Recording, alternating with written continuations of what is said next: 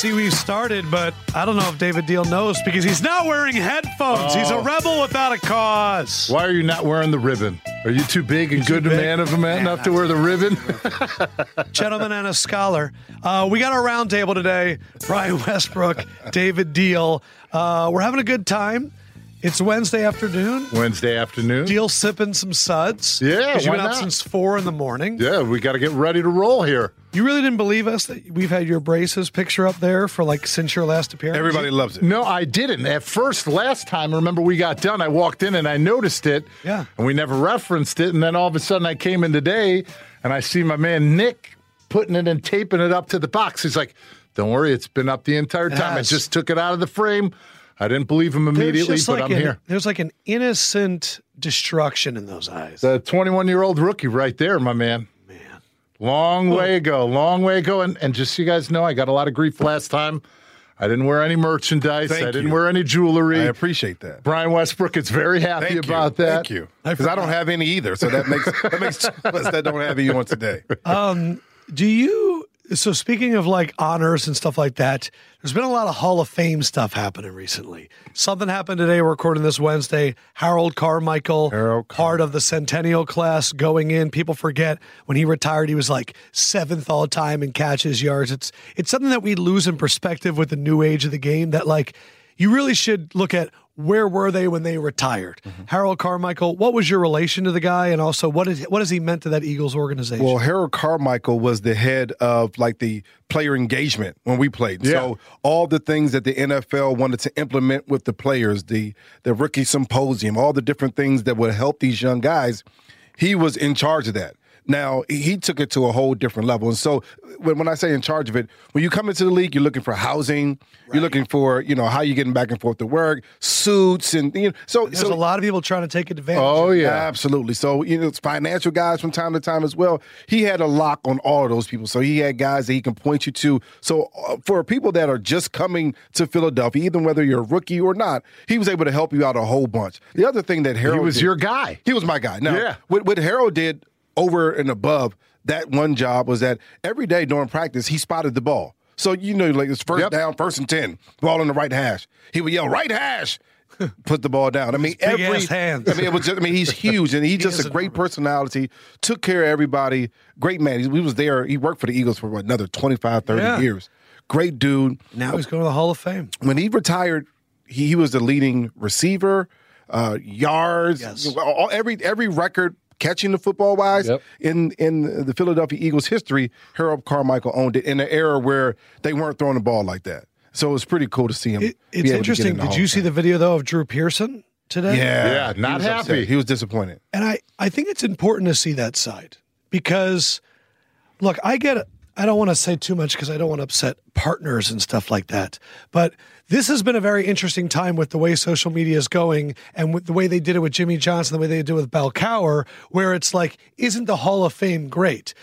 There's a lot of people that are waiting that are not getting the call Yeah. that really should have gotten the call. Yeah. Like like I said this earlier, I go, the fact that Bill Cowher got in before Mike Holmgren is insane. Insane. Insane. But one of them has a television job and one of them doesn't. And I think you need to start piecing that together. But I think it's important to see somebody like Drew Pearson, a three time All Pro, three time Pro Bowler, also around his time, one of the best that's ever done it. Right. That when he was probably in his whatever 10th year, people were saying future Hall of Famer Drew Pearson. Yeah. To see what it's like to not get that call.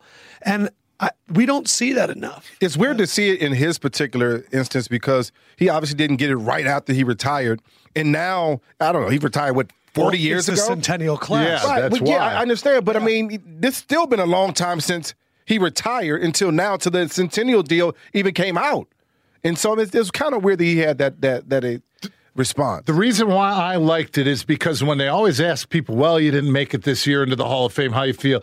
Well, you know, there's always next year. I'll be okay. It's not something that I need. You are being dedicated and nominated as one of the greatest players to ever play the game. To sit here and say, oh, well, no, it really doesn't matter that much to me. This is different than anything when it comes to, to the Pro Bowl, when it comes to how well known you are, how well the people and the fans respond to you. Are you in newspapers? This is strictly about your play on the field. So I think it was good to see that reaction out of Drew Pearson. And to go back to what you said about Bill Cowher and Yeah. getting in because of his television show. Yeah, and I don't want to. I don't want to rain on. No, this no, no, no, no, not at all. But just think about it. If Randy Moss didn't get on TV and people see the personality of him on Fox and now ESPN, Oh. he would have been just like Terrell Owens. He's a bad person. He was bad in the locker room. And then all of a sudden people see, wow, he tells great stories. He's funny. It completely changed people's perception, regardless of the numbers on Ray the field. Lewis, same thing. Yeah. A- And look, I've said this for a long time. Terrell Davis and Kurt Warner should not have gotten in as quickly as they did. No. They're not first ballot. guys. No, Terrell No. Davis has 55th most rushing yards in NFL history, and he got in like first ballot. He had like three seasons. In a short Not period of saying he time. didn't deserve it. I'm just saying I think being on TV helped because, look, my thing with Drew Pearson is what I want to avoid is Hall of Fame level guys getting in after they die, mm-hmm. which is what happened to Ken Stabler. Yeah. Ken Stabler should have been in, but he died, and then the Hall of Fame went Felt bad. crap. Oh, yeah. Let's induct him Yeah. the next year. And so I know that we want to get guys that are relevant because always remember that the Hall of Fame, like everything else, is a business. Yeah. The reason they induct people that are relevant is to get people to go visit to buy tickets to get in. Never forget that. And it's a great thing. Like it's a, it's an incredible organization and how they they maintain legacies of guys forever, but there are guys that are being passed up for dudes that are Yeah. not as qualified. Like Dick Vermeil not getting in before Bill Cowher is crazy to me. Yeah. That's crazy to me. The one thing I will say, though, which I was very excited who got in, my man Jimbo Covert, Chicago Mm-hmm. Bears. Growing up, I had those posters on my wall Black and Blues Brothers, him, Tom Thayer, Keith Van Horne, their offensive line, Yeah. dressing up like the old Blues Brothers. And the reason why it meant so much to me for him to get in, because as a kid, he was the first offensive lineman I ever truly watched as a player. Because I'll never forget coming in off of the street on the south side of Chicago, scoring the game winning touchdown on out on the street, and walking towards my house and seeing my dad and my two brothers laughing at me. Here I am excited. I just scored the game winner, and they're laughing at me. And I walk You're ne- into the you're house. never gonna catch it. That's exactly what they said. They're like, you might as well throw that down in that smile because you will never do that if you play football in your life. so I came in and John Madden was doing that Chicago Bears game on that Sunday after scoring it, talking about offensive linemen. And the first offensive lineman he identified was Jimbo Covert. And from that point on, it meant that much to me to watch the O line play, appreciate where I would be in the future when I decided to play football and when I got that opportunity. And for him to get in, we all know about his stories, him being Dan Marino's roommate, Right. getting to the Chicago Bears, being a part of the all decade team, obviously winning the Super Bowl. He was an, uh, a lineman of the year in 86.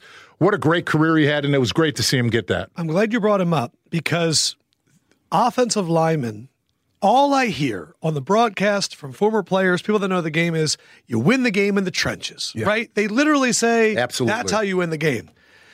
College football announces their 11 best players of all time. They go like 200 deep. I'm not seeing hardly any defenders on there, and I'm not seeing any offensive linemen. I look at the finalists, the 15 finalists of the, the, the recent generation that's up for the Hall of Fame this year, and I'm seeing names that are up there for like their fifth year. Alan Faneca, his third year, Yep. Steve Hutchinson, his fourth year, Tony Boselli. Mm-hmm. And these are all guys that when they were playing were called future Hall of Famers. Yeah. Like Alan Faneca and Steve Hutchinson, they weren't Mr. It was future Hall of Famer Steve Hutchinson. Zero question about it. Yeah. Hey, how did how did Shaun Alexander get 37 touchdowns? Steve Hutchinson. Uh, how did Jerome Bettis get all those yards? Alan Faneca. Like, Yeah. you just you look at these guys and they don't have the statistics. It doesn't make sense. Like I, I interviewed Richard She- Seymour, and I go, the fact that you're a finalist as a three-four defensive end with like 56 and a half career sacks Yep. shows how good you were because you were on the Patriots who were never going to let you get after the passer. You had like seven sacks. It was like a big year. Yeah. And then we look at these guys now, like the specialists are the one that are going to get in. I just, there, there needs to be some other ways because Well, those are the money makers, and you already said those are the guys that bring the attention to the game. The same way that the game Yeah. now is about quarterbacks and throwing the ball down the field. That's the understanding that Yeah. the money makers, the guys are in the exciting positions, the the specialists for the most part, those are the guys going to get in. Isaac Bruce does not like doing interviews mm-hmm. at all. And he just he's, he's Yeah. just like he's like I should get in based on the merit of what I did Right. and my statistics. Well, look at the stats. And he goes, he goes, but I have to do these. Yeah. Because I have to get my name out there because it, it matters. Yeah. It's, it's odd. And in regards to the offensive line and what you're talking about is because people don't know the complexity of the game from the trenches. It's easy to see a wide receiver make a play, a running back running back make a play, a defensive back make an interception, but you truly don't know if you don't understand offensive line play how to evaluate who's good or who's not Right. because on TV all you basically hear about an offensive lineman is when something went wrong. They have a penalty, they gave up a sack. It's not the positive sides of that. So for people to sit here and say, "Oh, he was a great offensive lineman," they can't because they don't understand the complexity of what it takes. That's It's why you're John Madden was dominant. amazing. Yeah. It's either you're dominant like uh, Right. Quenton Nelson. Quenton Nelson. Gets a lot of attention and- right now. uh, Jonathan Ogden. J.O., I mean, yeah. just I mean, when you're dominant like that, they see it. When you're mm-hmm. just when you're good, but you're an interior guy, you're, you're probably Yeah, you're covered your up. Time. but that's why John Madden was the best. Oh yeah, because he John highlighted Madden it. would circle them and he would talk about those guys. Nate Newton sweating. Look at the big uh, pile of sweat. It was great, and he Hearing- brought you into that circle. Hearing John Madden talk about Larry Allen. Love Larry oh, Allen. like watching the Cowboys on like a, on a Sunday. I went to my Pow, first Pro boom! Bowl. Look at him. Yeah, it was great. My he first rolls Pro them all the Bowl. way to the other sideline. I'm standing in the lobby and I see Larry Allen and Lincoln Kennedy get out of a like a Lincoln Town car. And the entire And car must have shot. The shot. damn car was on the ground, just literally on the ground, and it just erased them. I'm looking at him like, wow. But I mean, he's a grown man. So I had, I had buddies Dip in that his were in mouth, San everything. Francisco with him, and the strength coach early on, right when they got there, and Larry's there, strength coach is like giving Larry Allen shit because he's not doing the workouts they said. Mm-hmm. Larry Allen goes loaded up. They put mm-hmm. 405 on it. He does it 10 times, gets up, looks at the strength coach, goes, I think I know what the fuck I'm doing. Yeah. And walked away. Just like that. That's a grown man that you do not touch and that you do not mess with. I'll never forget when we played in the playoff game against the Cowboys in 07. There's a play that going back and watching film, he literally picked up Antonio Pierce and walked him off of the screen. It wasn't literally like he just picked him up and threw him. He got his hands inside, had him by the shoulder pads, and literally just lifted him, walked him off the screen. That was my my favorite part of the book Blind Side because the movie is all about like Yeah. the relationships. But like the first two chapters of the book are all about how the left tackle came to be because of Lawrence Taylor, Yep. that you needed athleticism. The 49ers moving a tight end to Yes. tackle, and that started everything. But the high school stories about like Jonathan Ogden, mm-hmm. about like him like outrunning the running back. Yep. And and realizing like those are the best athletes. That's that's what it comes There's to. a high school picture of Jonathan Ogden and I- other I people around him and running backs that you, can't even see anybody. It looks like he's a 30 year old We- around we have to deal with this running back. Okay. Like just- you said. the best ahead. athletes now. I mean, uh, you went a little. They're great athletes, not the best athletes. I would say though that like Aaron Donald, right? And like what he is capable of. I've always said that like really athletic defensive linemen and like the, like Quenton Nelson being able to do what he can do. I think is just as impressive as like the Julio Joneses of the world. It's different. You know what I mean? Like their end goals are Think different. about the physicality it takes to get it done. Yeah, like you y'all can do nothing. I'm just kidding. I just wanted to see I'm like, what? I just like you know you guys you guys like you can you can rest on the sideline for a play. Yes. you don't have to come in. Yeah, or oh, it's sure. not coming to me. Uh, um, I'm gonna take it easy. Well, yeah, I mean, well, you can make a lot of different arguments there. Of course, I mean, of a lot course. different arguments. Yeah, I'm with you. oh, well, just think about yeah, this. yeah, please. If it's a 90 yard touchdown, the the offensive linemen aren't running it 90 yards. Random question. We're running to celebrate. We're not If running you an were- acceleration. sideline- if you were on the Chiefs, if you were on the Chiefs Right. and you were running for a touchdown, would you be checking the monitor to see if Tyreek Hill is trying to outrun you? I, I- I would just, I would That's his already game. In That my is- mind, I would already think he's coming. and I'm just still trying to haul ass just to get into the end zone so that he doesn't beat me there. But I would stiff arm him. it was going to happen. if he came up my Stiff left, arm. I'd stiff- yes, that's the way to go about it. Either that or cut him off. Yeah. But the him one off. thing you're worried about if you cut him off, he might trip up your feet. Both of you guys Yeah. trip. You might go down. I'm tripping for sure. Think about the think about this in this past weekend's game. Think about the speed of Derrick Henry that Marcus Peters was the only guy that could catch him. Yeah. That's saying a lot about a man that's over 240 pounds running downhill at that He speed. ran a four four forty. and and the thing is, is he doesn't look like he's running that hard. No, I tweeted that he looks like he's running an NFL 2K5. Like it's like an old video where He's everything's covering a lot of ground. stiff. Yeah. A lot of ground in East Drive. Long strides, Yeah. high knees. It's incredible. What's so funny is when Adrian Peterson came out, that was the knock against him. He runs too upright. Yes. You know? Yeah. The knock against Derrick Henry. He runs too upright. When you're built like a Mack truck, Yeah. like the body part's got to go somewhere. But the thing that he does though is that when people do come, because number one, the contact he gets low. He always has the other shoulder leading when it's coming. And the other thing that they've coached in Tennessee, which you can see it happen, his stiff arm. So what the way that they practice with the running backs in Tennessee is, so they have a drill where the running backs running with the ball, and from the one side where you have your open arm, they have the uh, on a, a, a big pole a helmet, so that you have to stiff arm it, and on the other side they're having somebody to tug the football. Nice. So you have to have the balance to be able to push off. You've seen him do it his entire career. I'm sure that when were you there when Tiki had his fumbling problem? Yes, I was. Was it like the program where like he just had to carry a ball around everywhere? Darnell Jefferson, he's walking like this everywhere. I'll tell you what, you'd see, you would see him running on the treadmill. He'd have that football tucked away. You'd see him on an exercise bike. He had that football. We'd be running sprints. He'd have that thing tucked away. When he left the building, he wasn't going to class holding it. But when we had anything inside that building that year going into 2005 and and 6, punch it? Not not until when we'd be going out to practice. Like if you're walking down the hallway, people weren't jamming at it. But if it was any time like a practice day and stuff like that, and he had it, locker room, he's walking by, it was open game to try hitting it. What? When I was in San Fran, I think I told you this story. I was in San Fran. Singletary was a coach. One of the guys fumbled in the gap. Might have been Frank. In uh, Mike Singletary comes into the next meeting, the first first day, Monday, whatever it was. Said, "Listen, this is what we're going to do. Everybody on the field during practice is going to hold the ball. I'm going to go around during practice and try to knock the ball out. And if you fumble, you got to run laps." So the first day, it might have been 30 people fumble. So during practice, now this is we were we were six Yeah. and ten. Explains a lot. we have 30 guys running laps during the damn practice while we're running plays, offensive, defensive plays. We got guys just running laps. It was, it was terrible idea. Absolutely terrible idea. But that's what Mike Singletary You know was what all I've about. never realized. I don't know. Can't Like, do it. I Won't can't do it. Won't do it. I've never really looked up like the best running backs of all time and like how many times they fumbled, like fumble rates and stuff uh-huh. like that. Like I'd be You curious. see like, what sweatshirt I'm wearing?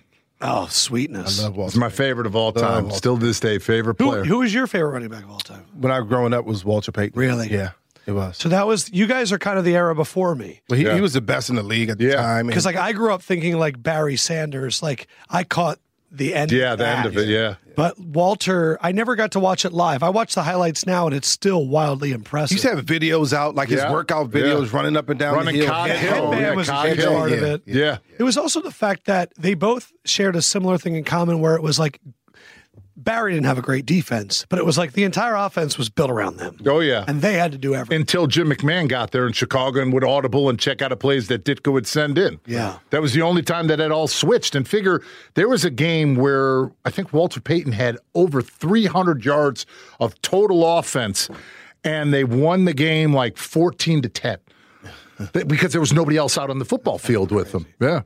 Uh, did you guys watch the national championship game? Yep. Yes, The amount of NFL talent on the field crazy, was wild. crazy. the Simmons kid, number 11 for Clemson, who sometimes they were calling him a safety, sometimes they were calling him a linebacker, sometimes they were calling him a pass rusher.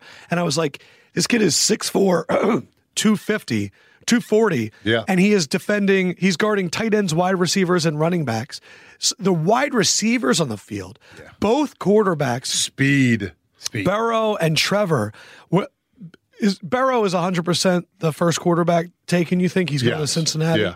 What did you guys just think of the game? Like, what what was your takeaway from that game? it was amazing to me. I mean, to to think that Clemson hadn't lost a game in so long, and and they've played on this level for a long time. But to watch the speed of the game in yeah. college continue to increase quarter by quarter, it, it was pretty cool. But I think to your earlier point to see the amount of NFL players on one field at yeah. one time, yep. you're just watching it like, wow. Because it it was times back in, I'm thinking of the Miami days. Remember when Miami had sure. Yep. Sapp and all those guys? They they had a 2000. A, well, that was like 96. Yeah, and then in 01 they had all those. guys. The 01 team had like right. 30 NFL. They had yeah. all NFL players. It yep. felt like that again. It did. Where, where you just watching NFL players run, playing in college uniforms, but these are NFL guys right now. It was pretty cool to watch. It was awesome. Well, one thing about the the, the national championship game it's too long. Oh, meaning don't. It was a forty-five minute halftime. Well, not not the actual game. I'm talking about the distance play. that it took to get to it. How, yeah. how, how many weeks is going to be? I forgot that they were still playing college football.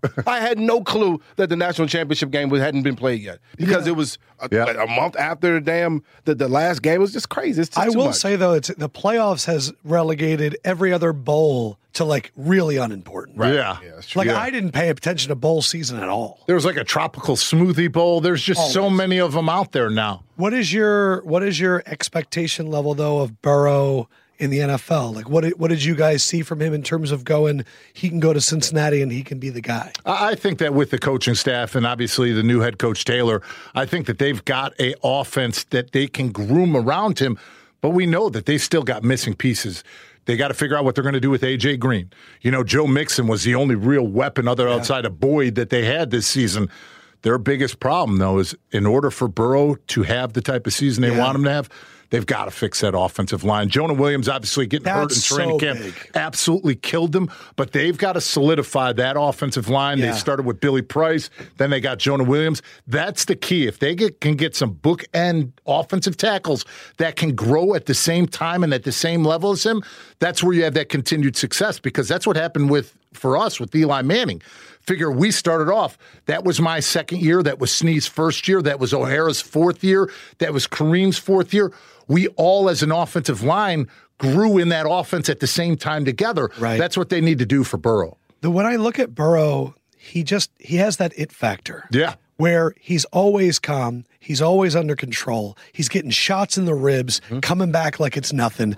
The the accuracy, the timing that he has, because what I've realized is like I look at Trevor Lawrence and I go, he's stronger than Burrow mm-hmm. physically. He can throw it further. He's more athletic, but accuracy I just I hear it from the, the best coaches of the game, whether it's Mike Leach or Sean Payton, you can't teach that. And you can't gain accuracy. That's where Josh Allen dropped so far. And that's and that's why he falls. But I, I look at Burrow and I go, when you go to a losing organization, you need to have that certain it factor where it's just like a middle finger to everybody else. Mm-hmm. And and the young guys have it right now. Mahomes has that it factor. Lamar has that it Deshaun has an yes. it factor. And so even when things are going wrong, there's something about when your quarterback has it. Like after Eli did it the first time, when whenever y'all got into a situation again, you're like, did you see what he did that last time? He's got it under control. He's got it, you know? The other thing about Joe Burrow is he's going to be older than all of the young, well, the, the, the yeah. other quarterbacks coming out. Being 23 already, he has a maturity level that we're looking for from Baker. You're looking for from other quarterbacks. Right. And when you're talking about a franchise that has not been good in a long time, you're going to need a guy that has maturity that's going to say, okay, guys, that was a bad series. That was a bad game. That was a bad couple of games. We can win another couple of games here up. And and for him to have the winning pedigree coming out of college, going into the NFL, that's going to help him in the NFL a bunch. One of the biggest things that I love about him was he's no silver spoon. No, it was not given to him. He right. fucking earned everything that he has. it wasn't. Right it wasn't a 23 year old that was like, "Hold me back a few years yeah. so I can excel." No. It was like, "No, I have to transfer." It's not working out at Ohio State. I got to transfer. LSU's open me with open arms, and from that point on, he bet on himself. It's on him to get the job done. So I think the fact that he took college football and LSU by storm with having a quarterback that we have never seen have that type of explosive offense. They've had the running backs, they've had the receivers, but they've never truly had a pro style quarterback Yeah. to get it done. So he deserves all the attention and all the praise that he's gotten. Well spoken guy, one of the best Heisman speeches ever. And for him to go to Cincinnati, there's more invested into it because he's from there. Oh, He that's what I was saying, too. He played high school football there. Yeah. He went to Ohio State. So not only is it going to bring fans that were Bengals fans and people from Ohio to games, but he knows that when he goes there, he's the pride of that state. Yeah. And what he does week in and week week out is not only going to embody the Bengals, but it's going to embody what Ohio is about. Yeah. It's really uh, the only people I feel bad for would be the Browns because it's there's something about having somebody that's playing in their hometown. I saw an interview with Paul George, I think it came out today, and he was talking about I'm not playing for the Clippers. I'm playing for my city. Yeah. And it's, you know, the the what it can bring out of you is is amazing. It's a good feeling. It's, it's almost like when you go from back to your home to play. Like when I went back to DC to play Yeah. against the Redskins, I was like, ah, now you got to show out. If you had that feeling every day, every game, Did you have that in Chicago too? Absolutely. that was that's a good feeling. One of the greatest feelings ever to see people wearing half Bears, half Giant stuff, mm-hmm. your family there, but your intentions to go there. We're going to lay it on them and we're going to put it on them, and we're walking away with our head held high, knowing that we won this football game. Did your parents and your families did they immediately switch to rooting for you guys or were they still Bears fans or were they still Washington fans? You know, my, my parents, they didn't love the Redskins growing up. So they they were like, you know, whatever team I went to, they were going to support me in that way. So they turned Eagles fans, and they still are Eagles fans. Then my brother went and played for the For Redskins. Washington, yeah. So they had the little conflict there. Yeah. But I mean, other than that, I mean, listen, I think our parents, for the most part, are like, hey, I'm gonna support you. As a, as a man and as a player, as my child, whatever team you're on, that's the team I'm. What about you? My dad was a uh, Redskins fan, so that's why I was used to watching NFC East games. Riggins. But the minute that I became a Giant, obviously he switched over. And my brother was actually a Cowboys fan because of the Great Wall of Dallas, the offensive yeah. line. So watching football growing up, we watched Bears games and we watched Cowboys and Redskins. So I was used to the NFC East. But the minute that I was drafted by the New York Giants, all those allegiances went to the side. I asked this because this offseason I interviewed Kevin Byard, who's Yeah. safety on the Titans. Yep. He's from Philly. And his entire family is Eagles fans, and they have not given it up. Well, figure Saquon's dad, they had that discussion Right. this Right. year. Yeah. But he he was telling me in the offseason, he's like, Titans play the Eagles, and they're all in the in the family section wearing Eagles gear, and they're like, no, no, no, like we're still rooting for you. We just want to wear the Eagles. I wonder jersey." if the Titans were a little bit better, would they have switched over? Because they, he, when he got drafted, the Titans they still weren't. Very Yeah, good. they're still not there yeah, yet. Yeah, so may, maybe that might have helped a little bit. before we get into the games this weekend, which Diehl texted me and he goes, I'm so excited for these games. oh, man. So I'm, I'm excited to hear your breakdown, especially because we have a team in the Titans that I feel like speaks to the core of who you are as a human. yes. Um, but first, the team that you're still involved with, the Giants, Yep. went through a huge transition. And I think it shocked a lot of people that had never heard of Joe Judge. I have been hearing about Joe Judge forever because I'm always looking at the Patriots staff. Like I, I think it's like part of this job is to like, okay, whoever's on Bill Belichick's staff could end up being a head coach eventually. You Yep. should know them. This guy's been there for eight years. From the press conference, I don't know if you've had any interaction with him. Yep. What is the vibe right now in there as it relates to Joe Judge? Well, first, I didn't know him before I met him last week before the press conference and got to spend some time talking to him. So when the hire happened, I knew about him. I knew his background. I knew who he was. I called guys like Matthew Slater, Rob Ninkovich, and everybody gave nothing but rave reviews about him as an individual, about as a man. They said he is a guy that is a disciplinarian. He holds you accountable, but at the same time, he has a human side. If you're sitting there laughing and people are telling jokes, he'll be the first one to come up and make fun of you and say something. But when tough times and adversity hits, he'll be the first one to look at you and say, if you want to do your job, you better fix this motherfucker, and he'll correct it. So the fact that he has that balance with players, players respect it. And the thing that I like that he brought in now to this Giants culture and to the organization is the fact that he's not going to be wearing two hats. The fact that he is just the head coach and that he's not sitting there switching back before between offensive coordinator and head coach because that's been a problem. what obviously, Shurmur for- was doing, That's what and Shurmur was, McAdoo was and doing. McAdoo. Yeah. And what happens is, is that if you don't have a defensive coordinator that you fully believe in, now all of a sudden, when you're trying to talk to the quarterback or talk to the offense and paying attention to the game, you lose track of the momentum. You lose track of those key turning point plays, and you lose the time management aspect right. that you have to have as a head coach. So I, I, like the fact that he's worked with players from one to 99 on a roster. He's worked with the wide receivers. He's worked with the linebackers. So he knows how to work with those personalities. And he looks as a roster at a roster, not just, okay, this guy does this. What are the strengths and how do we magnify them? Yeah. The other thing that I love that he talked about in his press conference was being able to be multiple, being able to be a change and be able to make those adjustments on the fly. That's something that we didn't see out of these two previous staffs. And people are like, well, well, does it make that big of a difference? When we played the Patriots in Super Bowl 46 in Indianapolis, the first half of that game, they're playing all 3 4, but they were thought that they'd be able to stop the run and limit play action. We get Ahmad Bradshaw starting to go now all of a sudden we get into the second half of that game.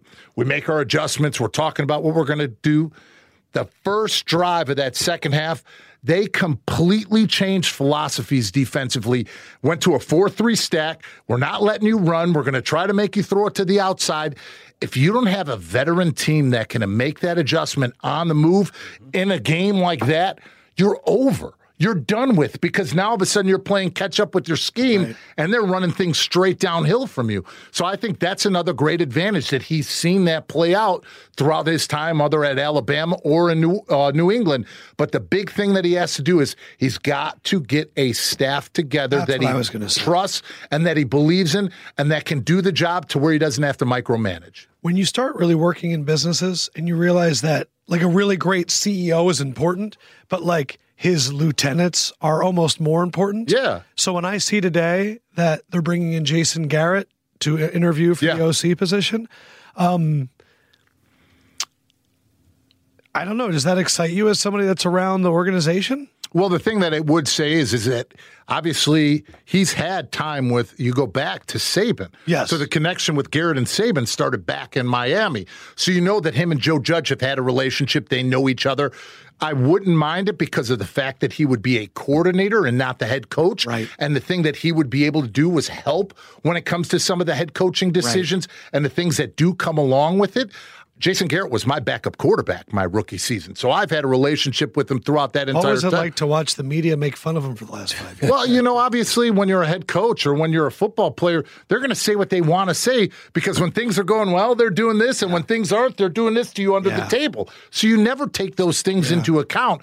I, I think that it would be valuable to him, but then also, once again, going to it with Jason Garrett getting that job be now pressing himself to get another head coaching opportunity? Or would he use it as strictly, I'm back in the NFL, I'm an O coordinator, right. that's all I want to take care of? Those are yeah. the things you don't know when something's taken away from you, like it was in Dallas. Sounds like you have confidence in him, though, Judge. I do. I have confidence. You think he Judge. has potential? I do. As long as he gets his staff around him yeah. that can get the job done. We're talking about offensive line coaches. They're saying this is another one, possibly Bill Callahan longtime NFL coach, wow. unbelievable also, offensive the fact line that coach. The Giants would take Callahan from Washington and yeah. Garrett from Dallas. Yeah. The intel you get from both of them and the rivalries that you're kind of really flaring up is kind of special. You know, one of the things that uh, we we had an experience with John Harbaugh. Obviously, he's had a lot of success in Baltimore, but I had him as a special teams coach when he I first recruited me in. to Indiana. Really? Back in high school, yeah. Wow. I mean, he, yeah. He How was, about that? He was, and this is what and you mentioned it. This is what special teams coaches have to do because uh, as a player, you come out, out into the league. You want to play offense or defense. This is where I'm going to make my name. I want yeah. to play offense or defense. Special teams coaches have to say, "Hey, Adam. Hey, hey, David. You're not playing offense or defense. You're coming to come in here. You're going to work your ass off every single day, and no one's going to praise you. But the special teams guys are going to appreciate what you do. And now I have to find a way to motivate you guys that don't want to focus on this to be able to do it. Special teams coaches find a way to do that. The other thing that I learned from Harbaugh was that he was one of the best at situational football. He would come in and say, "Hey, it's fourth and three. The ball's on the thirty. Are we going to punt? Are we going right. to, you know, because he has to it? because yeah. he's because he's sitting there and like you were like you were saying before about how offensive linemen only get spotlight when they make a mistake. The only time that the Texans special teams coordinator was going to get airtime was when that fake punt. That's right. right. You know what I mean? Like they, I didn't even know who he was, and they're or, like, "Oh, or there's a kickoff return," and, and, then it's like, "Hey, here's the special they have teams to, coach. They have to be perpetually ready for what are we going to do? What what team are we going to send out there? What Ross? Absolutely, that makes a lot of sense. One of the other things I always appreciated about Andy Reid was that he's able to coach. So he's able to coach offensive linemen, get your hands inside, the technique. Yep. You know, you kick step with your left foot. Same thing with running backs. You step up in the hole, you block, you catch the ball like this. John Harbaugh, because on special teams, you do so many different things. Yep. He had the ability to teach where you block, and if this looks like you're going to block in the back, you use your backside to kind of wiggle your way through. And you, this is how you block on the run. And if you're a punt team, this is how you kind of go back and, and you block that way. And this is how you tackle. Joe Judge will have the ability, he coached wide receivers. Yeah. He will have the ability to help a lot of different players and speak to those players. And as a coach, that's how you get a handle on your team a little bit as well. Especially a special teams coach, when you go up in one week, you're all of a sitting here saying to your middle linebacker, hey, we got somebody down on the kickoff team. I need right. I you need this you." week. Not to mention, think about how fast and how quick those special teams coaches have to make decisions in game. Yeah. Think about somebody gets hurt. They got to make the communication. They got to pull somebody up. Quick switch. We got to be ready for an alert field goal. We got to be ready for punt. And the fact that that special teams coach works hand in hand and, and knows what's going on offensively and defensively, you've got your pulse on the game. Yeah. My other thing, too, as I said this before, is the one franchise that Belichick's not going to lie to Is the Giants. Giants. Yeah. So that vouches for real. Uh, the other side of this is that uh, Vic Fangio fires Rich Scangarello, the OC in Denver, and it didn't make a lot of sense to me because I loved Denver's offense this year. And look at how well Drew Lock I played thought down Drew the Lock stretch. developed. I thought the way they used Phillip Lindsay, the way they really developed Courtland Sutton, there's a lot of good motion. So something must have happened there. Or Vic Fangio read the tea leaves and was like, oh, Shurmur's getting fired and I have a relationship with him and I'd rather have an experienced guy in here. What's interesting with Shurmur is when you look at his career now, I think Daniel Jones played well under Shurmur as a I agree. Case Keenum had his best year ever with Pat Shurmur. Nick Foles had his best year ever with Pat Shurmur. I don't think Pat Shurmur is a bad head coach. Um, I think that there were holes in the organization. It probably wasn't as disciplined, but his scheme is pretty good sometimes to open it up. But I'm curious, him going to Denver, how that's gonna. I just I didn't understand the firing of Scangarello because that was Yep. the Kyle Shanahan guy, and that didn't make sense. But wh- wh- what about Shurmur getting a job right away? Well, well, one thing I obviously when it comes to Coach Shurmur, he's one of the greatest men that you'll ever meet in your life. He's a been- great dude. You know great you're guy. You know he's a good guy when other coaches get fired and you're the interim head coach. Yep. Happened in Philadelphia. Yeah. Happened. It happened like Cleveland as well because they go, you're the adult in the organization. Yeah. So clearly he's the guy. You know where obviously when you look at his tenure as, uh, under the Giants, number one, how bad the defense has played over the last two years. Not his side of the your ball. nah, it limits your exposure and what you can do on the offensive side of the ball. But then also, I think one of the big things that people forget that would have changed the culture and the coaching for the New York Giants is when Pat Shurmur was hired as the head coach of the Giants. Who was the first person that he called? Kevin Stefanski. He wanted Kevin mm. Stefanski as his offensive coordinator. So he would have just had the title as head coach and not coordinator as well.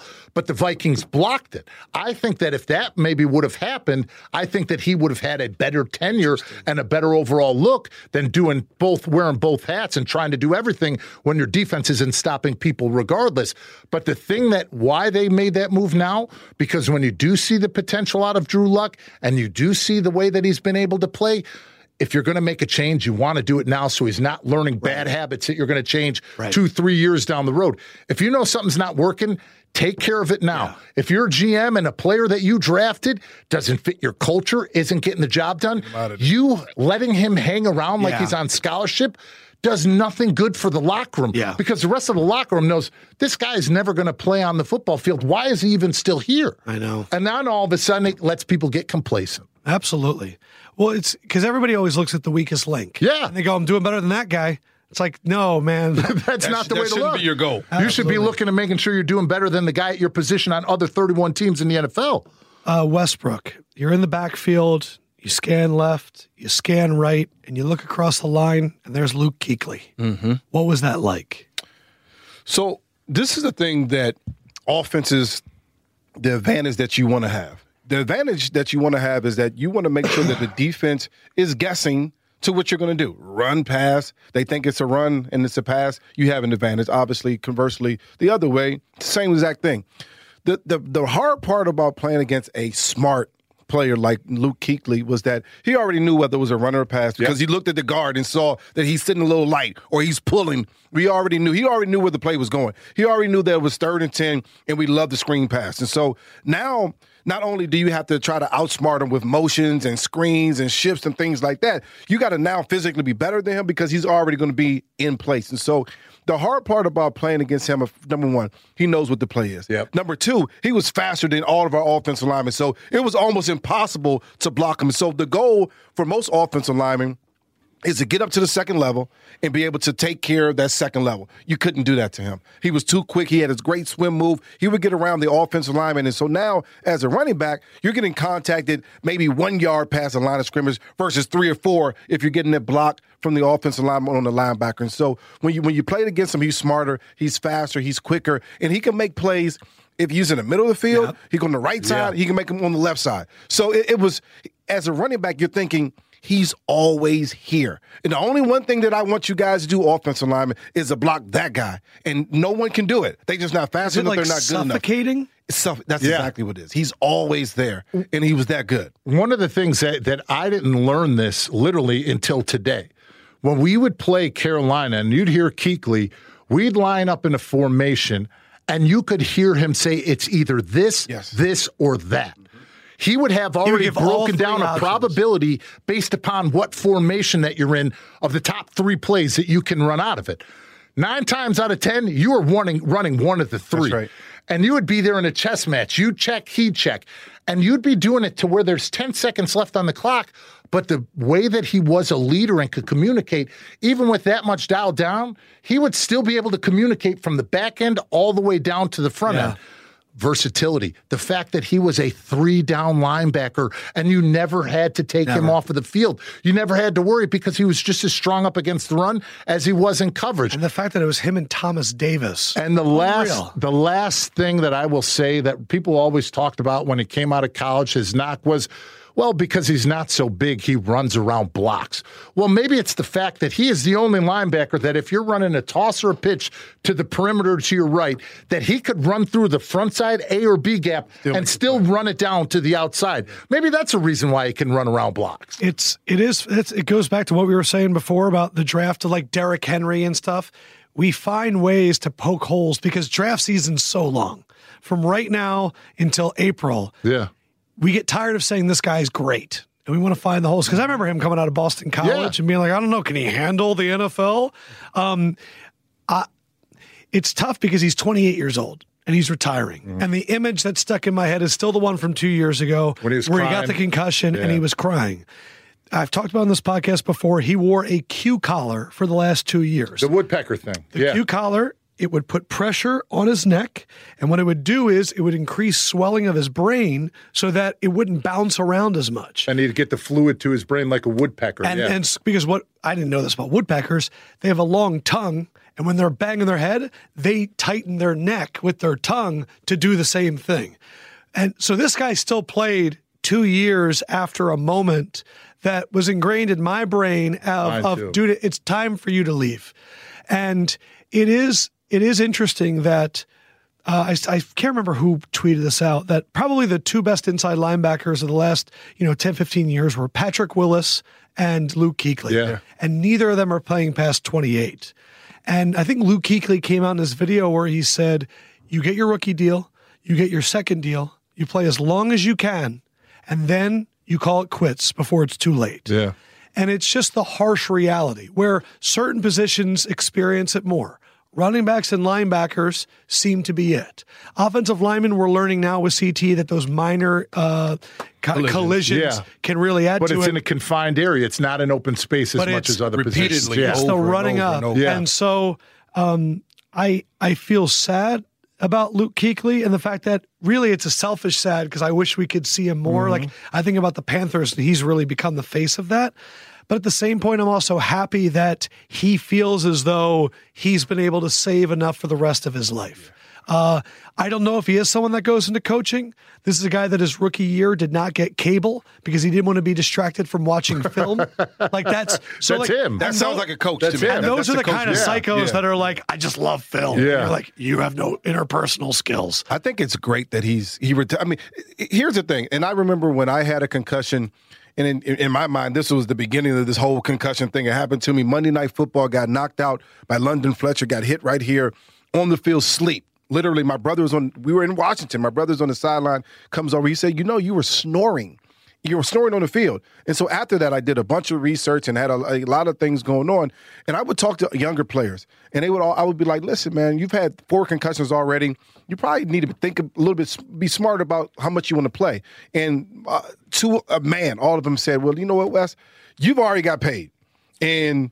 Once you get paid, it's different. But I ain't got paid yet, and I got to make this money, so I ain't telling nobody anything. But the the point was is that he had a couple concussions. You, you always are concerned with that with the position. He's made enough money, hopefully, Yeah, that he'll never have to work 70, again. yeah. Yeah. I, I- I think I'm happy that he has a wherewithal to say, you know what, probably ain't going to win too much more here in, Right. in Carolina. It's a whole new I'm, regime. I'm willing Yeah. to step away and lead things the way that they were. Hopefully, I'm a Hall of Famer. I'm I'm I'm I'm quality enough, and I'm happy enough with what I've made of myself in the NFL that I'm willing to walk away because there's a bunch of guys Yes. that will never do that. We were applauding Marshawn Lynch for getting out there and saying, take care of your mental, take care of your body, take care of your chickens. Mm-hmm. And that's the hardest part to me is what you had to say to young people, which is, I know that this is your life. Yeah. And everything you've done has gone into this.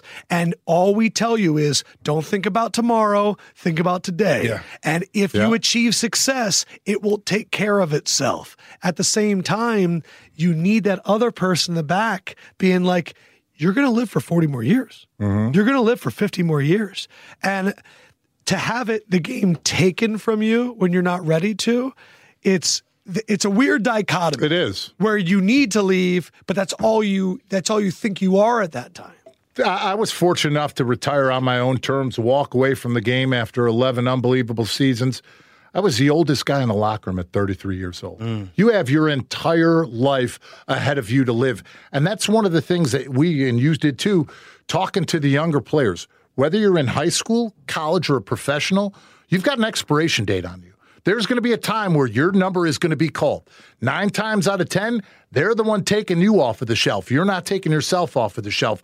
And when you get taken off of the shelf, you're not happy and you're not prepared for it. So when you're talking to younger players, save your money. Make sure you're not sitting here saying, oh, I'll wait till my next contract because it can end immediately. And when it ends, you better be prepared and have a game plan for what's going to happen next because it's very small. Your margin to play in the NFL, the opportunities are very small. And every single Tuesday during the regular season, every NFL team brings in free agents, and they're not no names. There's guys that are out there trying out for football teams, trying to cling on to anything that they have left XFL's doing didn't- tryouts right now. because they still didn't, fighting. They didn't walk away on their own terms, and they're not making the same amount of money they did as a player. Um, Did did you guys ever witness somebody that kind of like what was the first one that kind of shocked you guys as young players where you saw someone either get cut or the game taken away from them that it kind of made you guys realize, wow, I might not have control over how this thing ends. I don't know that the the I can't think of one back when I was playing. I probably will, but I think the most shocking one that happened recently was Andrew Luck. Because we saw some injuries, and, and one of my friends is a trainer for him, so I, so I kind of followed him going through the rehab process and things like that. And coming into the league, you're saying Andrew Luck would be a quality quarterback for 15, 15, years yeah. at least. He'll win championships. He's smart. He, and I, I- knew he had took some punishment early on, but I never thought that it was come to this point where he would retire at this point in his career. I mean, he was what 25, 27, 28, something like that. You thought that he would have another 10, 15 years left in him and it was just not not disappointing. It was actually a relief to see someone say at that position that they're protecting like crazy that he's willing to walk away because something's not right. He just doesn't feel right. He doesn't have the same love for the game. To me, it's a refreshing reminder that not everybody wants to do this for 30 years. Some guys do have a backup plan. Yeah. Some guys do say, you know what, I want to do radio. I want to do TV. I want to go into acting. I want to sell cars, and I don't need to play football for for a hundred years. Ugh. I have a nutshell, I mean, a, nut, a nest egg of money, and now I'm able to just go do what I actually wanted to do, and that's a Man. that's a good thing. But see, that's the thing, though, is I don't think everyone's asked themselves that question. I don't think everyone's asked that question. What am I going to do? It was rare. I also don't think yeah, everyone's saved that rare. nest egg. Also, the thing that I don't think people realize is when you're playing the ecosystem that's built around you of people relying on you doing that. And I don't even just mean people asking for money. No. I mean, when you go home and there are family members that only derive happiness because they get to see you. Right. Or there are friends that are obsessed about talking about it. And even though you don't want to say it because you say I live for myself, there is a pressure coming from them on you that they don't even realize they're yeah. putting on you. And so when you stop, everyone else's world stops. Yeah. And that's just an interesting thing to deal with because it really is supposed to be just you. Yeah. You're the one lifting all the weight. The, the, the, one for me that really stuck out with Patrick Willis. I mean, it was an absolute man child that I faced up against on the other side of the ball throughout the years and played, and his ability to run sideline to sidelines, be physical, play downhill, play the way a linebacker should play, and then to hear him retire because of his feet. It's like, I want to be able to walk when I'm older. Mm-hmm. I want to be able to have a life that I enjoy after I'm done playing this game when he was at the top of his game. So for that, that was the big standout for, for me because that was two years after we played him in the NFC Championship game. And I think it's because of these injuries is the reason that positions like running back and offensive lineman complain that quarterbacks get all the attention because it really does feel like they're the only position that's protected and thus they can have the longest careers. And if you invest in a linebacker and they retire after five years, we're on to the next one. Yeah. You know what I mean? It's a rotational door. Yeah. yep. All right. Let's talk about the games. All right. Um, first game, I believe it's at three o'clock, is Chiefs Titans. Mm-hmm. Um, let's talk Titans first. Mr. Diehl, yeah. as you as you look at this roster and an upset over the Patriots, an upset over the Ravens, can this keep going? And what about this team do you love a lot? Well, obviously, I love the fact that this is a downhill running team that relies on physical smash mouth football, staying ahead of the chains on first and second down, and believing in letting their offensive line control the tempo of a football game. And the thing that you can sit here and say is, as well, you know, they, they know that Derrick Henry's going to run the football.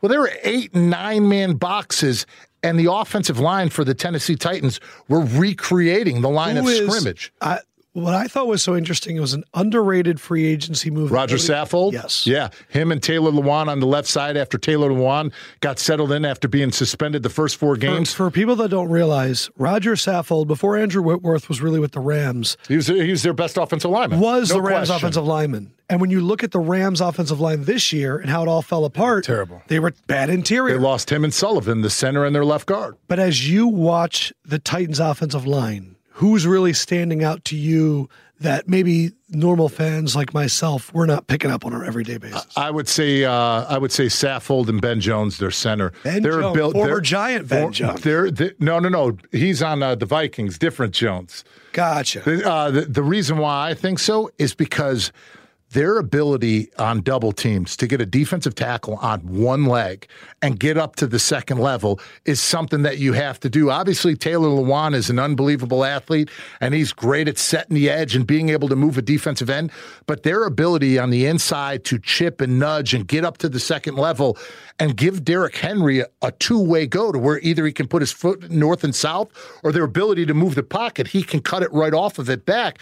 Those are the things that you love to see because how many times in the last two weeks have you seen Derrick Henry run right past the offensive line untouched, yeah. unscathed, yeah. and have that amount of momentum up to the second level? That's something that you can't duplicate in practice no matter how much you do it. And the thing that they need to have on the Kansas City Chiefs defensive line, they've got to have Chris Jones back in this game. He didn't practice today. I know. He's got a calf, and that's something that worries you because of the amount of people that they need to have on the interior of that defensive line. Especially like you're saying, you just had one leg. Yeah. And if your leg is. So how about this? You're in the playoffs, you're taking on a team that has an elite defensive lineman.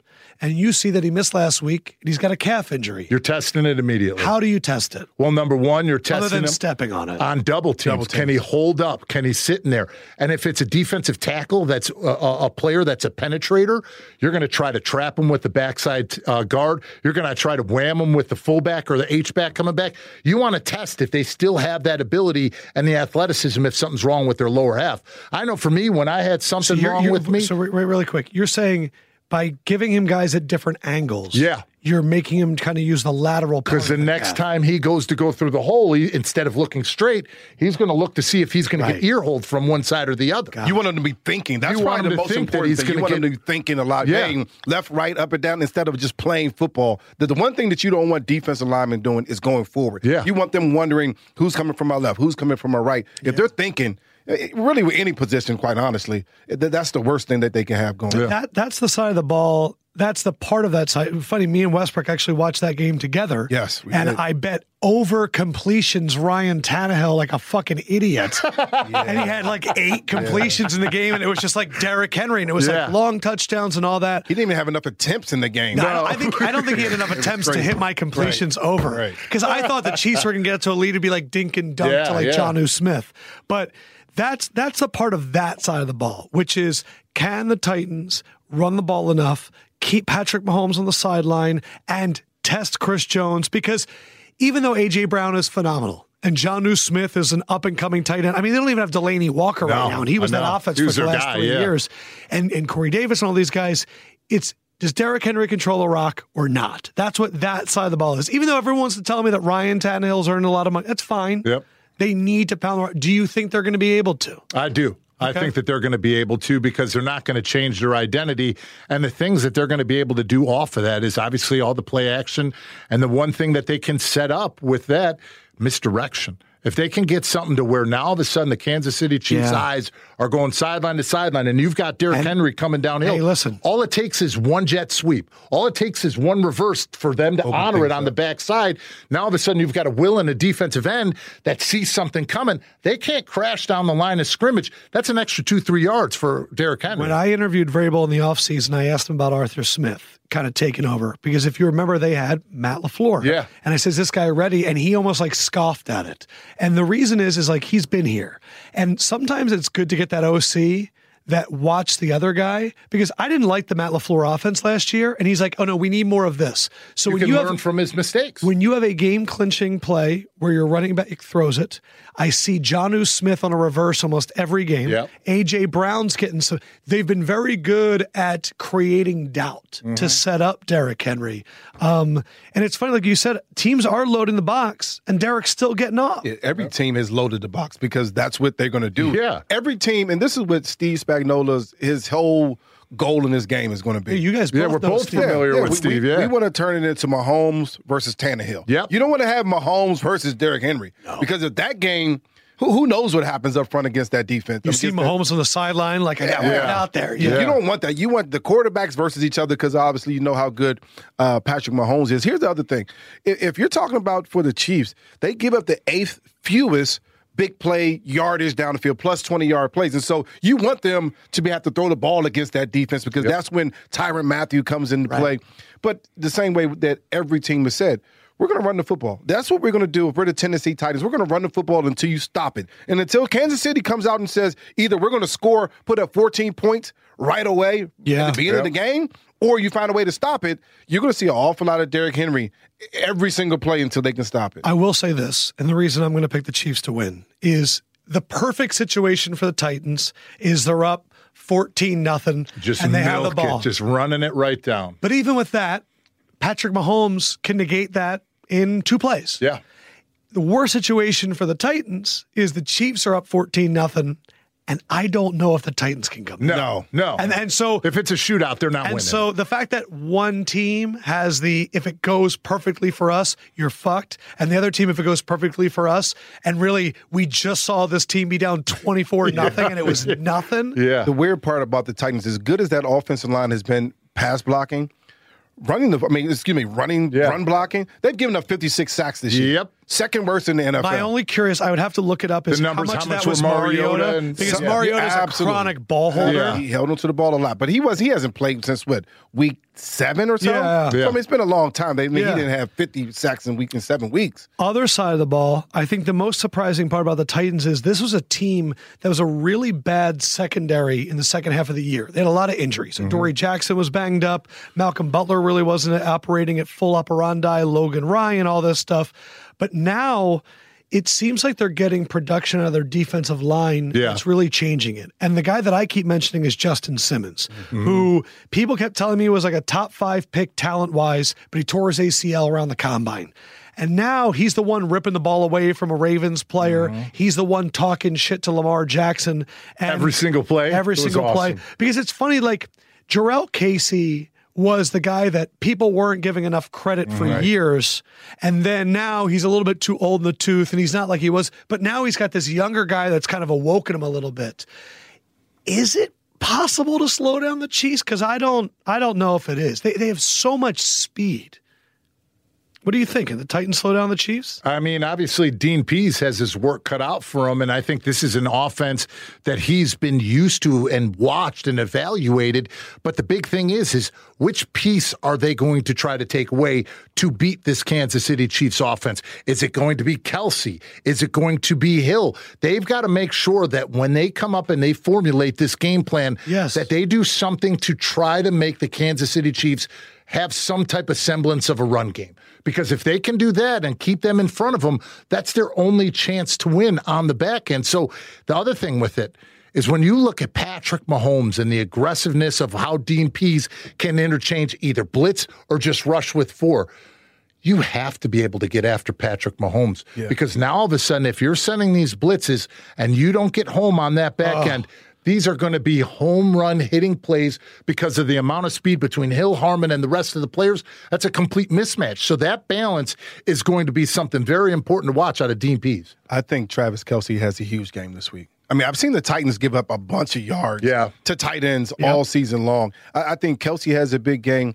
I think somehow, and I, I, and I've been telling you this all doggone season, they're saving LeSean McCoy. For some reason, they he didn't even do anything Yeah. in this game. But I, I think Williams that had a big game. they- they'll find a way to get their running backs involved in the screen game at some Yep. point because the Titans, if you're the Titans, you're saying, we got to get after the quarterback. We Yeah. have to find a way to make sure that Patrick Mahomes has, has a rough day. That means the screen game will be there. That means that, That was your bread and butter. absolutely. Let's get Oh, involved man. in the screen game just a little bit. I think the crossing routes for for the the uh, the Kansas City Chiefs will continue to be important 'Cause- they're, they're getting yards, Yeah. chunk Chunk yards. Because on the crossing route. If you really go back and look at what happened in the last game, you talk about he has to take one of those things away. Dean Pees took nothing away. Nothing away. Mahomes went 446 yards, three touchdowns, 36 of 50.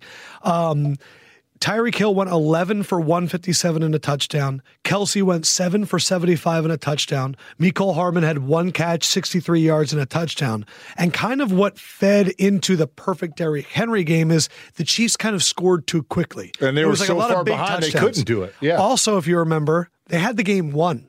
I think they had two field goals blocked in that mm-hmm. game. they had there a was fumble, a. Yeah. for, return for a Huge touchdown. fumble. So it reminds me a little bit of when I was discussing the Texans Chiefs last week, where yes, the Texans beat them last last game, but the Chiefs were up in that game seventeen to three. They fumbled inside their own five to the Texans. They got a score right before the half. The Chris Jones, like all the injuries, Chris Jones, Eric Fisher, all this stuff. It was a perfect storm to lose, and the Titans game was very similar.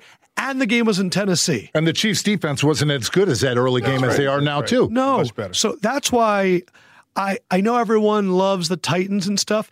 The reason that I and I said this to Ingber last week that I it, the one game that scared me the most was for the Ravens was if this running game gets going and the Ravens run defense stinks, which it, it has had Yeah. moments, the Ravens offense the one time I saw them down was to the Chiefs, and it was Miracle City that they got back into it. I I just don't expect the Titans to have a solve for Mahomes, and I just the fact that Derrick Henry has had three straight games of over 30 carries and he's run for almost 600 yards in three games. I don't know if How that's does he have? sustainable. How much Yeah, tread did- does he have left? Now Yeah, he's so big big, and he's only in his fourth season, so like this is the time. Like ride him. Yeah. You're not saying and he's a free agent. There's no reason to save him up.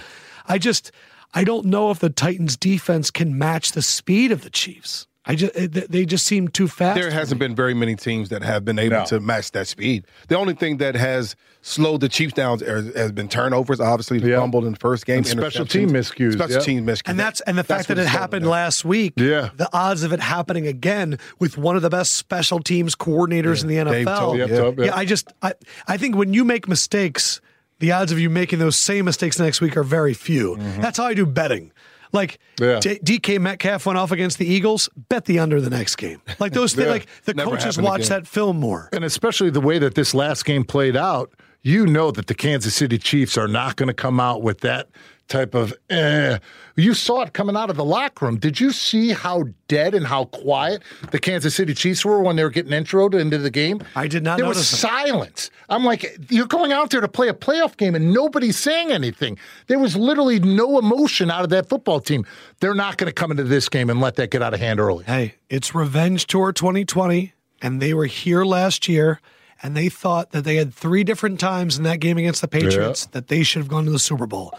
And it's like the old Dan Marino thing. If you think you're going to make it back just because you went there early on in your career, oh, nothing no. is guaranteed. And I think because they got that taste of it, I don't think they're taking any of this for granted. I feel like the Titans right now are kind of the darlings of the ball. Yeah. And I I, I don't think they're reading their press clippings because I think they're going to be called underdogs all day. and week. you know Vrabel's grinding into each and every one of them, not letting them get oh. complacent. I just don't think they have enough firepower. They want to make it a nasty, dirty, yeah. physical game. They want to make it. They hope that it rains and it snows and it's. They want to make it a nasty. heavyweight fight for That's four plus quarters. That's yeah. what they want it to be. And I hope it is. I do too. There's Everybody nothing, does. There's nothing worse than looking up at 415 and seeing Chiefs up 17 to 3 and being like, all right, I'm going to do some errands because I can just wait for the night game. That's the fucking worst, bro. Breaking down boxes and folding like Marie Kondo. That's my life right now. All right, night game. Um, and what's interesting is I feel opposite the fact that the Titans won the first game makes me feel less confident that it can be close. But with this game with Packers Niners, because the Niners blew them out, gives me more confidence that this one will be close. Like I feel like if if that one was close, I'd be like, man, the Niners might run away. But because the Packers have that taste where they like this team beat our fucking ass. Yeah. I would that has that ever happened to you guys where you lost to a team earlier in the year and you got to play them again and it fueled you guys even more? We played played Pittsburgh one year, and uh, I don't know for some reason we must have played them in the preseason, and they you knew that third preseason game where you really want to show well. And um, then we played them later on in the regular season, and they just they whipped our butt in the preseason. And then that next game when we played them during the regular season, we were like, yo, we got to come like a, a, whole different mindset, physical di- mindset, and they, they whipped us again. We just, I mean, we weren't, we, we, we were just, we weren't able to get to uh-uh. that level of physicality that they brought to the game. And so, yeah, there are times where you say, hey, we won't allow this to happen again. But if you're not good enough to stop that run game of the 49ers, if you can't, if if I if the offensive line plays this week for the 49ers in the same dominant fashion that they played against the Minnesota Vikings, there's just nothing that the the uh, mm. that, that, Green Bay can do. They pushed those guys around, moved them around. They they put them the defensive line of the uh, the the Vikings the Vikings exactly where they wanted them to be, so yeah. they can run the ball effectively. If that happens, then that means the play action pass is going to work. That means the deep ball is going to work. It's just going to be hard for Green Bay so would to combat. You, would that. you say then that when it comes to this Niners running game? You're really paying attention to like Preston and Za'Darius Smith and how well do they stand up to the point of attack and limiting like those lanes and stuff like two, that? Two yeah, things. Go ahead. But two things. The, the first thing is, yeah, how, how do they stand up to the point of attack? I think that's important. The other thing is that San Francisco is the best team with shifts in motion. That's right. And yep. if those guys, the same way that we just talked about making a defensive player wonder what the hell is going on. Is, is it going left because of the motion? Right. If they can get them to start thinking, and similar to what I thought the the Baltimore Ravens had the ability to do with that the the zone read. You never knew mm-hmm. who had the ball, where the ball was intended to go, and defensively you couldn't be right. The 49ers had that same ability, and they just use uh, Samuel on motion. They right. use a, mm-hmm. bunch of different guys with shifts and things like that. And now as a defense, you're guessing. That's the one thing you don't want to do. The Smith brothers, they don't want to be guessing. They want to pin their ears back and go after the quarterback. San Francisco has the ability to roll out, use shifts in motion so that they have to guess, and that's the part that I'm worried about if I'm the Green Bay Packers defense. Our, our 2007 postseason was just like what the Green Bay Packers are doing now. We got smoked week two by the Green Bay Packers. It was like 45 to 13, and even that was a blowout early, late Right, points. And right. it was we lost twice to the Cowboys that year. We didn't beat them. Obviously, we played Tampa Bay first in a wild card game, which we beat, and we didn't play them all season. But then to go on the road to Green Bay and Dallas and play those, it was the postseason of revenge. We wanted everything that they took from us early in those games, and it meant that much more to us going into it. So I think they definitely have that feeling after getting blown out 38 to 7. Aaron Rodgers had like 140 yards throwing. I think Aaron Jones had 13 carries for 38 yards. Mm-hmm. Like they absolutely demolished them in San Francisco. But when it comes to the way that Kyle Shanahan all the smoke and mirrors, all the misdirection, all the deception. That is something that does not play into the hands of the way that Za'Darius Smith likes to play. Right. He likes to veer. He likes to jump. He, He likes, likes to to know dart. where the ball's He be. likes to know where the ball is, but he'll take chances making an inside move. If they do that, and now all of a sudden he isn't covered on that backside by a linebacker or another defensive tackle, now they're going to start to expose that by the way that Kyle Shanahan's offense runs through.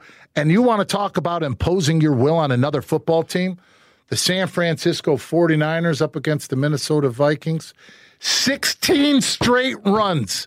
16 and they couldn't stop it. I'm sitting at home like this is one of the greatest things I've ever witnessed Yeah. in my life. Because you know you're no- running it, they know you're running it, and they can't do a damn thing about it. The one thing I will say that is forgotten in this discussion about what the Niners did to the Vikings is the fact that the Niners threw like six of eight on the first drive. Yeah. And and that's what Kyle does, which it's like the Packers this year have outscored their opponents in the first quarter 108 to 56.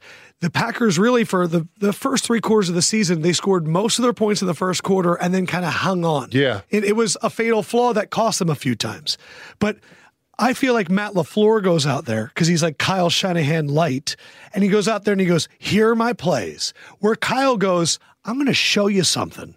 And you're going to be thinking about it all game. And you don't even realize by the third quarter, that wasn't even my game plan. No. Because Kyle's like Bill, where he's setting you up for something later. And that's why if Kyle was coaching the, the team that got blown out, I'd be like, he's going to be in the film and he's going to figure out the weaknesses he's going to attack.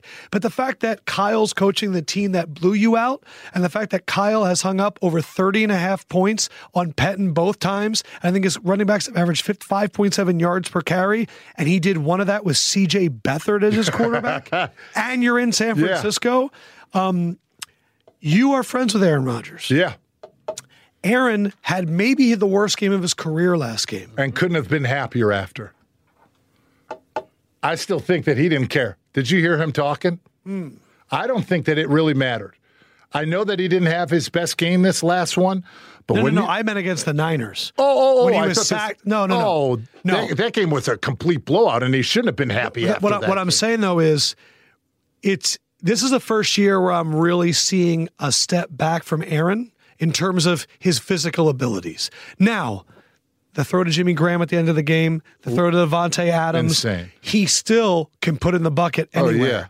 But I feel like we need Aaron to really outplay Jimmy this week and to they he needs to move. They got to get him out of the pocket because with that D lineman and the fact that during the Packers game Bryan Bulaga doesn't play, Yeah, because the illness. Like Yeah. I don't know if they can put Aaron Rodgers in the pocket. I feel like he needs. I feel like they need to do all the motion shit. I think this last game was a big telltale sign of the way that now Matt LaFleur and Aaron Rodgers are on the same page.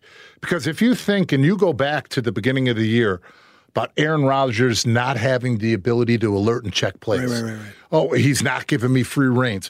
Well, your offense and your receivers weren't up to speed at that time. And I don't even know if they're up to speed at this point now, are- right yeah, now. You're, you're relying on Allen But Lazard. a big telltale sign of where they've changed is when they asked about that pass to Davante Adams.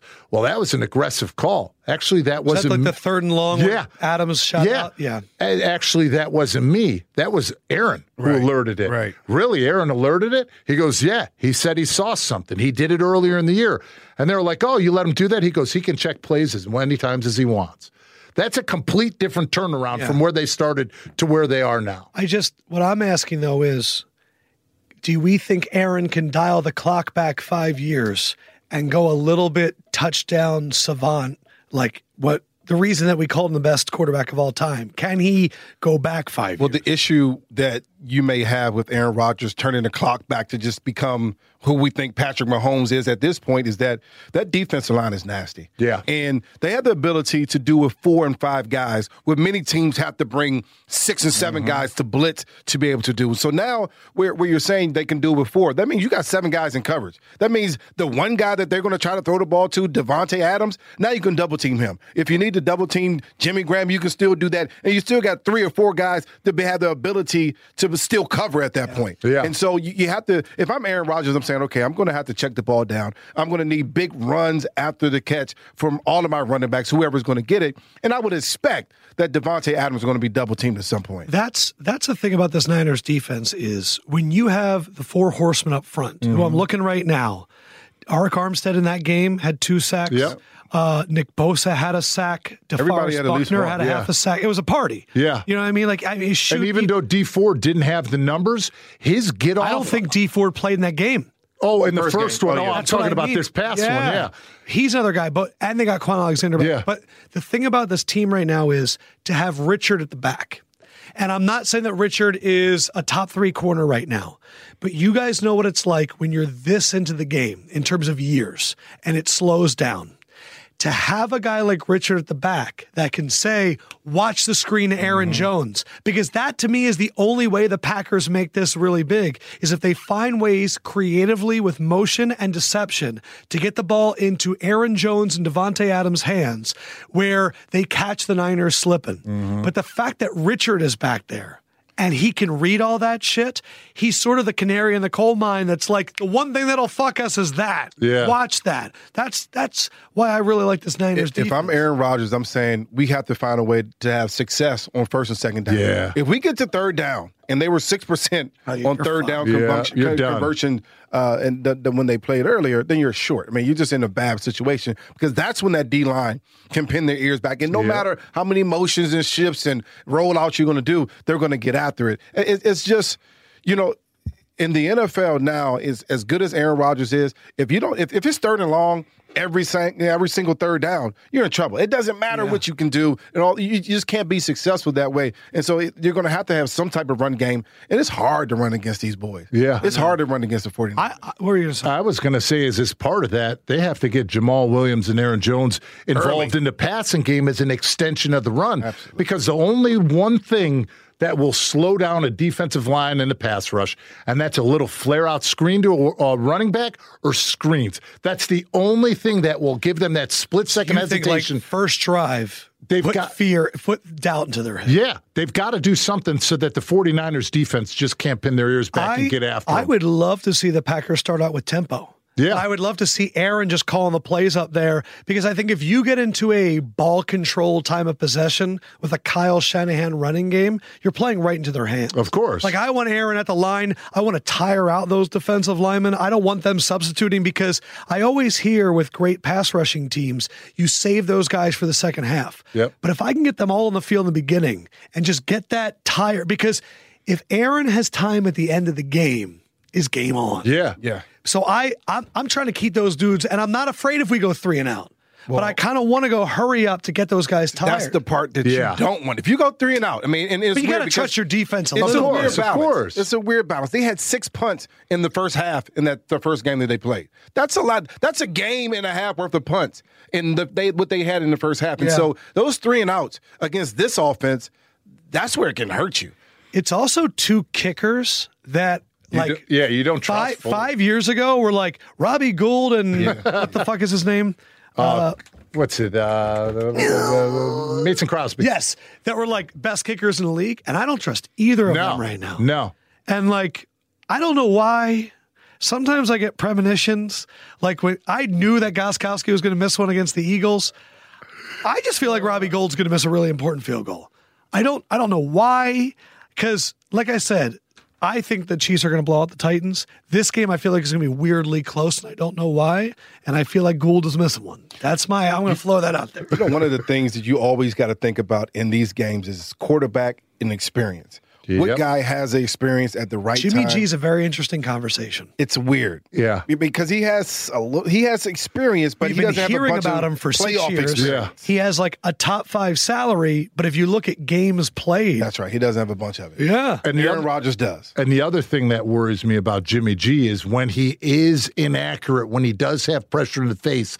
The problem is, is he throws so much to the middle of the field that that you've got opportunities to have tip drill and get interceptions. right. Obviously, the Vikings should have had two, and they didn't come up with them. Right. Those are things that when you look at this defense for the Green Bay Packers, they can capitalize on. And, and I'll say this: the way the Packers are built, the fear obviously is that they've they've been susceptible to consistent, strong running games this year. Mm-hmm. Eagles ran a lot of teams ran all over them, but when you that was look, the Eagles get right game. oh, it was, was. amazing. It was. But the secondary has some dogs. Like Jaire Alexander and Darnell Savage. Oh, he's Savage, a like stud. they really, and that front line, other than the Smith brothers, uh, Kenny Clark is a monster. Yep. And they did take Rashan Gary, Yeah. the 11th pick in the draft, who was like one of the biggest athletes. So if they're able to kind of set the tone, my one fear about the Packers, though, it started in the beginning of the year.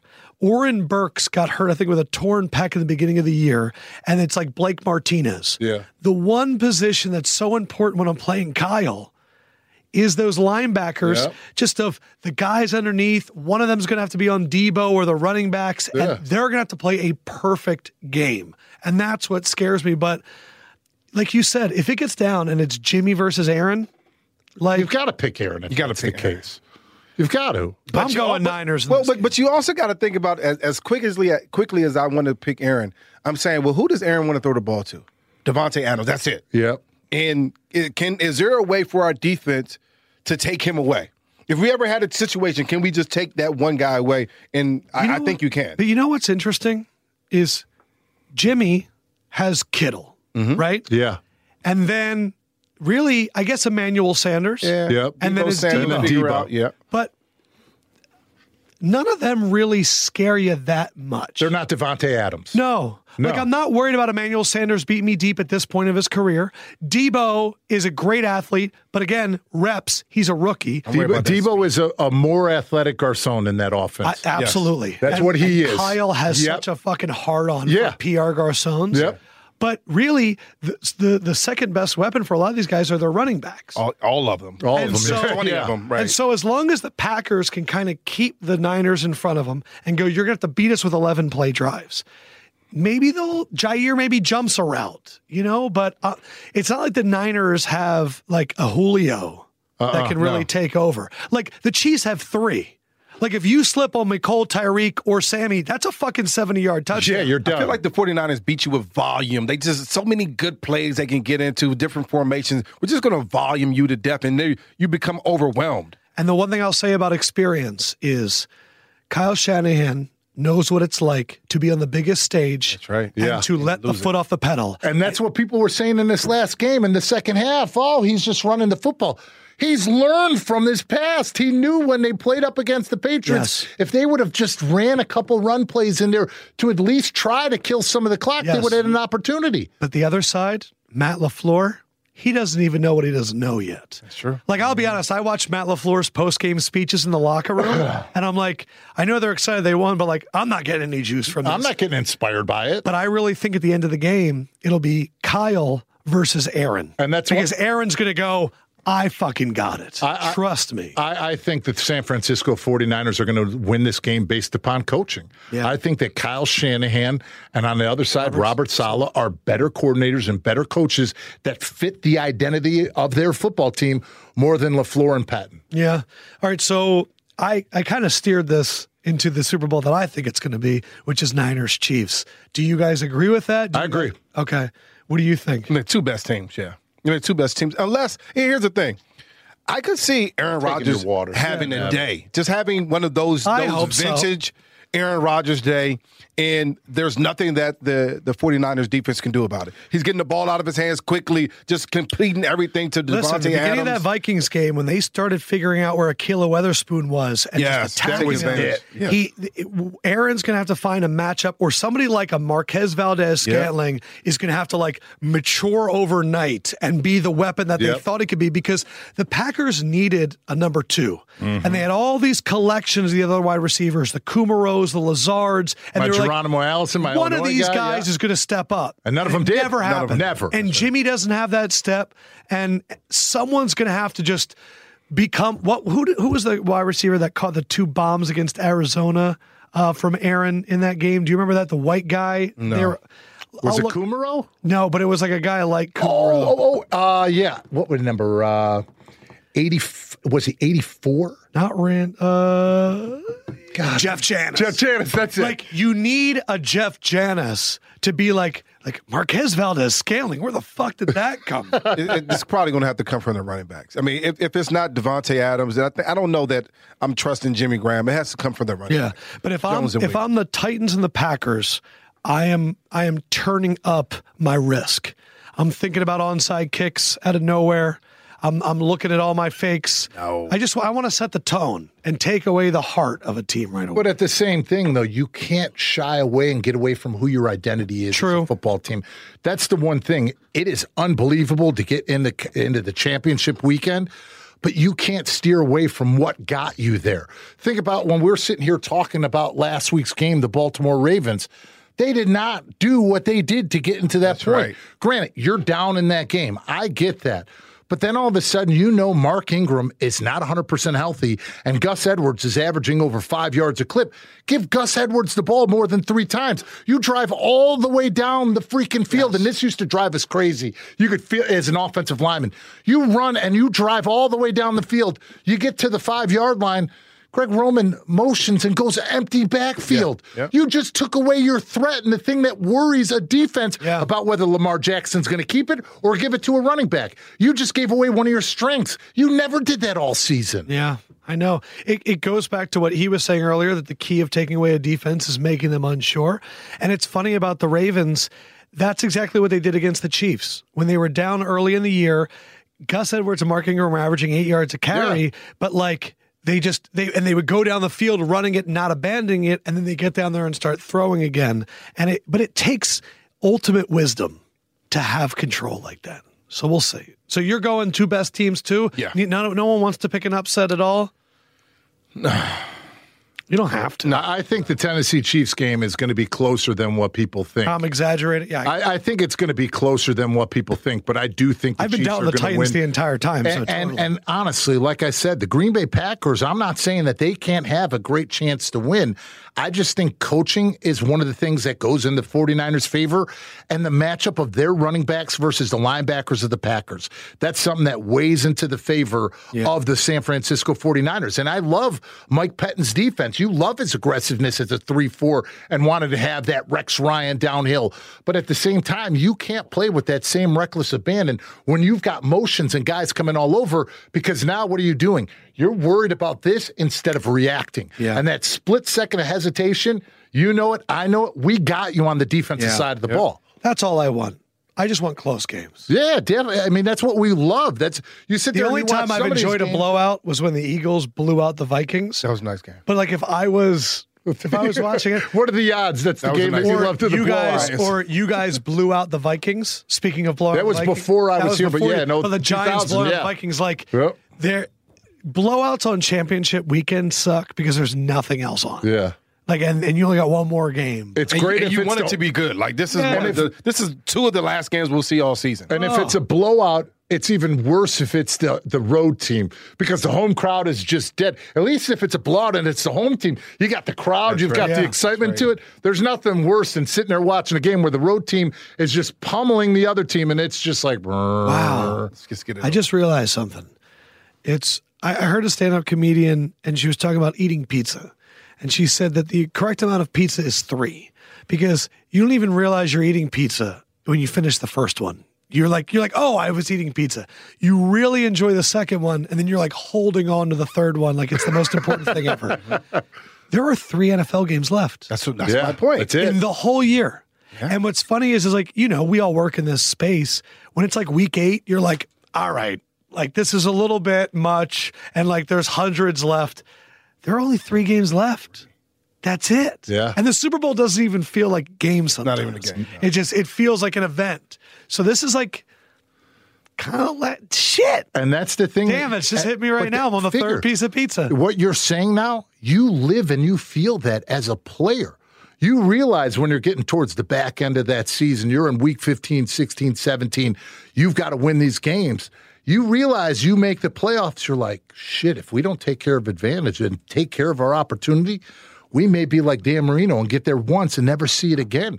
Those are all things that you realize, especially the magnitude and the comparity and the, the parity of the NFL now, the way that teams each and every offseason are bringing in new players, new head coaches, identities and schemes changing. You and I both know this. The NFL evolves every four years, Right. And it's getting younger and younger. And when it happens that way, and when you have a 17 week sk- season, unlike basketball, unlike baseball, when you lose a game on Sunday, you are eating shit an entire week until you can go out and do something about it by your actions, not about just what you're saying. Yeah. And when you're into the playoffs and you're in this moment as a veteran player, you better echo those sentiments to those younger players. When we uh, in 2007, to see Michael Strahan before the Super Bowl talk to our football team his anguish, his pain about losing to the Baltimore Ravens in the Super Bowl. He never knew if he'd ever get there again. And when you see a Pro Bowl and a Hall of Famer say that, or a veteran player who's a leader on your football team, you better take it into account because this isn't college anymore. This isn't the playoffs anymore like you have there. This is a grind for 17 weeks, and you better be playing your football in the postseason. Otherwise, you're going to be sitting at home, sitting there saying, woulda, shoulda, coulda, and you may never see it again. Well, that's why experience in these games are Matters, significant. yeah. And that's when you're talking about how can Green Bay win the game when you have so much of a force for San Francisco. Francisco, well, how they can win is that they have a more experienced, at least quarterback, younger coach. You know, but they got a quarterback who's going to be leading their team, and it may get down to a situation just like you mentioned, where he's like, "Listen, I don't want to hear anything for the coach. We're going up tempo, and I'm going to call the plays." And if that happens, Yeah. that changes the changes things just a bunch. All right, let's. The loss in 06 to you guys in the wild card game was so beneficial, even though it ended our season, was so beneficial for us in 07. Sure. Because you get the speed, you get the right. understanding of the magnitude of the situation, and you realize that you go out there and when you look back at that football game, if you don't take care of the things that when it comes to X's and O's and just the paying attention to the detail oriented stuff, you will regret it for the rest of your life. And that's why the team that I think has the most motivation from a loss is that's left is the Chiefs. Because it happened to them last year. Yeah. Having the food taken from their fresh mouth. in their mind. It could have been Chiefs Rams, the rematch of like the 50 51 point game in the middle of the year. And and I, I think about what you were just saying about someone getting up in front of the team and talking. For the Chiefs, maybe it's Mahomes, maybe it's Kelce, but you know what? Maybe it's Andy Reid. It's Andy fucking Reid. That's exactly what I was going to say. When it's when it's the Packers, Aaron's getting up there. Yeah. If it's the Niners, it's going to be Richard Sherman, who mm-hmm. knows what it's like Yeah. to have the ball on the one yard line. Titans, I don't really know because I don't I don't really know if anyone's ever been it, and it'll be Vrabel. But I look at it and I go of what we're saying about the hurt, the greatest NBA Finals performance by a team ever was the Spurs when they lost to the Heat on the Ray Allen shot, and Mm-hmm. they came back the next year and they won in like five or six. Yeah. and they they ripped it wasn't them even apart. close. Wasn't even close. Wasn't even and it close. was it was the collection of Duncan and Manu and Parker and Pop spending an entire year going, "I will murder you before I experience that again." And that's kind of where I feel like the Chiefs are. But it's going to be a good weekend. Do you have one last point? no, it's good. You're just writing on your cool little iPad. Just writing. writing. All right. I hope you guys enjoy the game. 33%. You guys are the shit. Deal. You're the fucking man. Thanks, boys. Always a Thanks for pleasure. having me. Always love doing this, my man. Uh, for Brian Westbrook. The Rocket Man. For David Diehl. the done deal. Ooh, on the L E F K O E man. Well, holla, holla, holla. At you guys later. See you guys.